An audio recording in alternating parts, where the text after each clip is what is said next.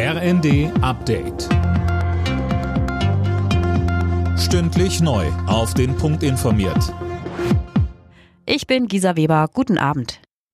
Eine klimaneutrale Industrie. Dieses Ziel hat sich der Klimaclub auf die Fahnen geschrieben. Ein Zusammenschluss von mehr als 30 Staaten, die in Sachen Klimaschutz vorangehen wollen. Anne Brauer. Bei der Weltklimakonferenz hat Kanzler Scholz den Startschuss für den Klimaclub gegeben. Er sagt, wir wollen sauberes Wachstum fördern und zwar schnell. Scholz betont, dass der von ihm initiierte Club keine Konkurrenz zum UN-Klimaprozess sein soll, sondern eine Ergänzung. Man verstärke die Zusammenarbeit zwischen den Ländern, die bereit seien, einen Schritt weiter zu gehen. Mit dabei sind zum Beispiel die USA, Frankreich oder Japan, genauso wie Costa Rica, Kenia oder der vom Untergang bedrohte Inselstaat Vanuatu. Seit dem Ende der Feuerpause heute früh hat Israel nach eigenen Angaben schon über 200 Terrorziele im Gazastreifen bombardiert.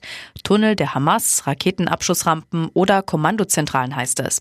Ein Sprecher der israelischen Regierung hatte erklärt, die Hamas werde jetzt, Zitat, die Mutter aller Schläge einstecken. 45 Milliarden Euro neue Schulden will die Bundesregierung dieses Jahr machen. Eine Folge des Karlsruher Haushaltsurteils. Der Bundestag hat heute erstmals über diesen Nachtragshaushalt debattiert. Die Ampel will die Schuldenbremse noch einmal aussetzen. Nächstes Jahr soll sie aber wieder eingehalten werden. Noch mehr Schulden bei stark gestiegenen Zinsen. Das sei nicht der richtige Weg, so Finanzminister Lindner.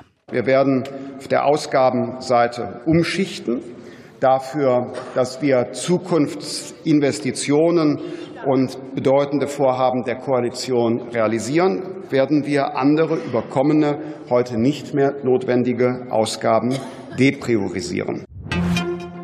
Die Deutsche Bahn verkauft ermäßigte Fahrkarten für die Fußball-EM im Sommer. Wer ein Ticket für ein Spiel hat und innerhalb Deutschlands fährt, kann ab Mitte Januar buchen. Die Fahrkarten zu den Spielen und für die Rückfahrt kosten dann je knapp 30 Euro. Alle Nachrichten auf rnd.de